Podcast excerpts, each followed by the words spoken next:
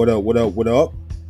Welcome to the Legendary Podcast. I'm your host, Jeffrey Jackson, aka King Jeff. Today's episode is part 2 of mental health in the Black community. To recap the last episode, we discussed how we got to where we are with mental health in the Black community. We discussed how shadows of slavery and the oppression associated with it is still relevant today, with the inherited traumas and insecurities that still exist today.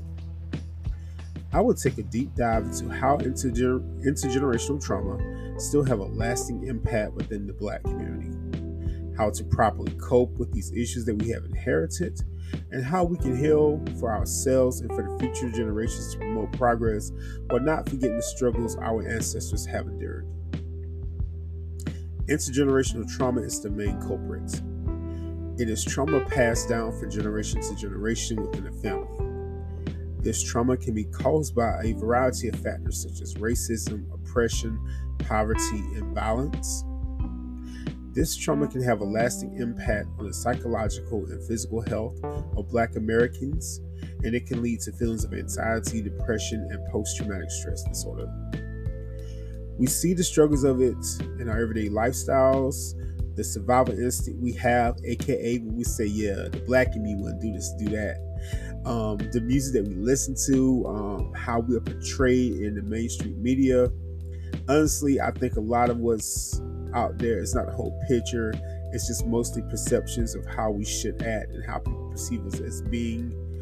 I hate to say, some people play into this for their own financial gain, both from ourselves and from other cultures in the form of cultural appropriations. I mean, we literally had to create our own culture.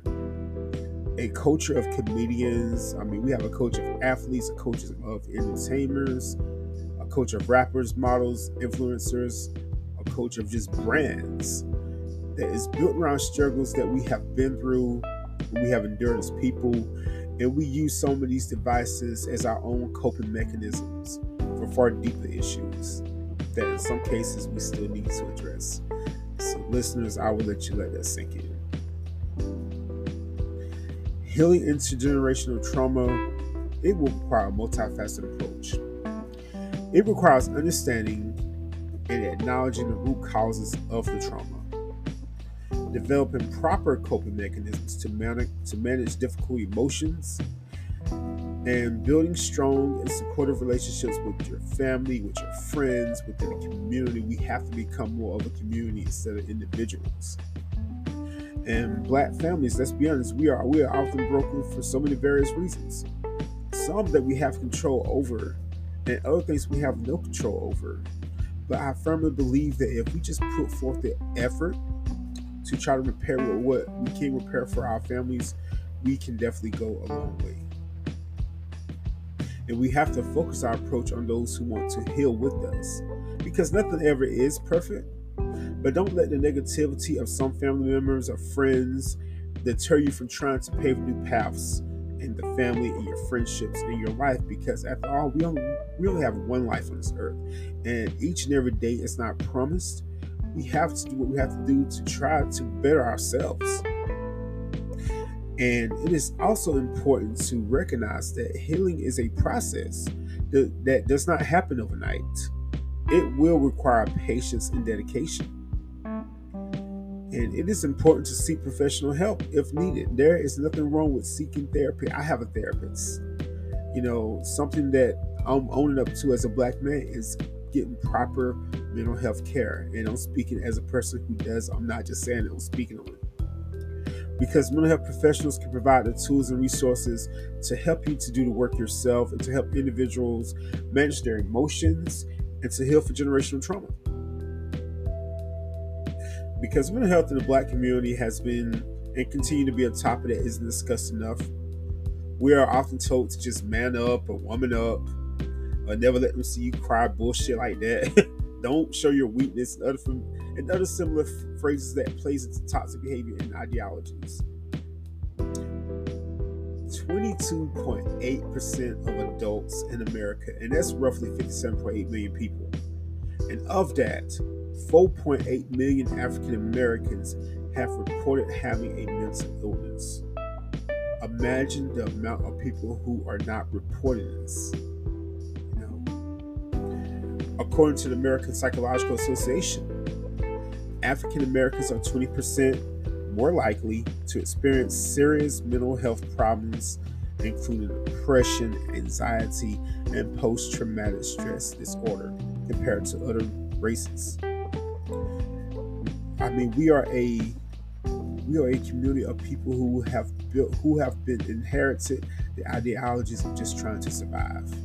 And that's tough to deal with. I mean, we are just so caught up in surviving every day to where we do not realize that really there are a lot of things that we can unpack within ourselves to get better as people. And it's also said that Black Americans are also more likely to report feeling lonely and disconnected from family and friends, not a tight family structure. And this is still in accordance to the American Psychological Association. And unfortunately, the stigma and lack of access to mental health resources prevent many Black Americans from seeking that help. And some common mental health disorders that are prevalent within the Black community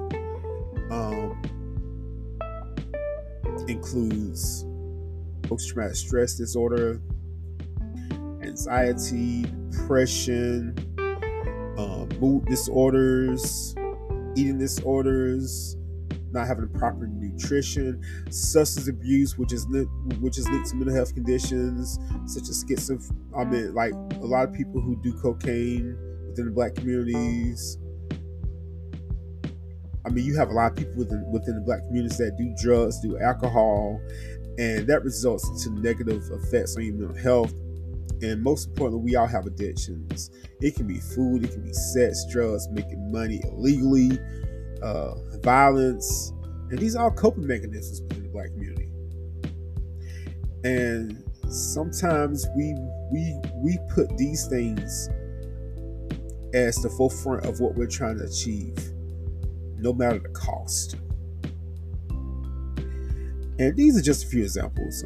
It's crucial to remember that each person's experience is different and unique, even within our Black community. It's all unique. You know, we as a people have come from different backgrounds, but the majority is what I'm focusing on with this particular show, especially within the impoverished communities like the ones that I grew up in. You know, this is stuff that we dealt with, and we didn't even know it. It is such a complex and diverse topic to talk about, because mental health is not just one particular thing. It is the culmination of things. Now, there is nothing more critical than seeking help when it comes to maintaining good mental health. As I said before, unfortunately, many individuals hesitate due to the lingering stigma surrounding mental health. I will keep repeating it, because that is honest and that's very true. You know, we do not own up to the fact that yes, we need to heal. We need to properly heal without judgment and without bias. Now, when it comes to treatment options for mental health, several approaches can help individuals find relief and recovery. This includes therapy. It can be in the form of cognitive behavior therapy, dialectical behavior therapy, psychotherapy. Each offers different techniques and focuses, but all aim to support the individual in understanding their thoughts, emotions, and behavior patterns. Medication in some settings, especially if you suffer from severe depression, severe anxiety, it is good to be able to stabilize those conditions. Work closely with the healthcare provider to determine the best course of treatment. Lifestyle changes is very important. Your outlook on life a lot of times comes from the environments in which you grew up in. Adopting a healthy lifestyle can greatly impact mental well-being. This includes regular exercise, better nutrition, sleeping. I hate the term "I'll sleep when I'm dead." No, you will just be dead. Get your damn sleep. Mindfulness practices such as meditation and yoga. And me, I am very much a person that likes to have a good support system in place, and it kind of helps me to thrive. So support systems is very important. Building a stronger support network, including friends, families, support groups, can provide invaluable emotional support through challenging times. music. I love music. Music can be a powerful tool for managing mental health. Listening to or playing calming music can help to reduce stress and anxiety. It can be used as a distraction from difficult emotions. Music can also create positive emotions, and it can be used as a form of self-expression. Additionally, there is evidence that musical therapy can help reduce the symptoms of depression, anxiety, and trauma. And remember, everyone's journey towards mental health is unique. Choose what will be the best course for you. Now, in addition to seeking professional help, implementing self-care strategies into our daily lives is crucial in maintaining mental well-being. And here are some self-care strategies you can integrate into your routine. First and foremost, take out time for the activities that you enjoy, whether it's reading, painting, playing a musical instrument. I play the tuba. I'm actually thinking about joining a community band up here in Tacoma to get back into something I used to do back in high school. Hey, it was good times, and I'm trying to recapture some magic. Because taking care of ourselves should be a priority, just like other aspects of our lives. And it is important to establish healthy boundaries. Know your limits and say no when necessary. Because setting boundaries protects your mental and emotional energy, it prevents burnout, and it prevents stress. Sometimes you have to tell people that you love the most no for yourself, and there's nothing wrong with that. Practice mindfulness, which is the idea of meditation and focusing on self-awareness and deep breathing exercises, being more in tune with yourself internally and externally to help reduce stress levels. Balance work, leisure, rest. Create a routine that allows for relaxation and overall mental wellness. And on a closing note, there are several resources available to provide additional support on mental health matters. Some of these include mental health helplines, which are hotlines specific to mental health that can provide immediate support and guidance to those in need. I will provide some in my show description today that can definitely be of help. You can also use online communities and forums. You have some internet platforms that are geared towards mental health. You can find these different spaces where individuals can connect and share experiences and find support from others facing similar challenges. You have the mental health apps like Calm and other ones that you can use for mood tracking and tracking your meditation and tracking different things that can show you how you're doing as far as mental progressions. And on that note, this brings us to the end of our two-part series on mental health in the Black community. We've covered how we got here from intergenerational trauma, how we cope with things, how we try to heal from them. And we discuss different types of disorders and the importance of seeking help and the importance of not buying into the stigma associated with mental health within the Black community, taking advantage of different treatment options, self-care strategies, and resources for additional support. Remember, mental health matters, but Black mental health really matters. We all deserve to prioritize our well-being and seek the help we need when necessary. Let's continue to have open conversations about mental health, about our struggles within our families, about achieving beyond expectations, about breaking down the stigmas, and support each other in the journey towards improved mental wellness. Because we all are who we are, and we should come together as a people.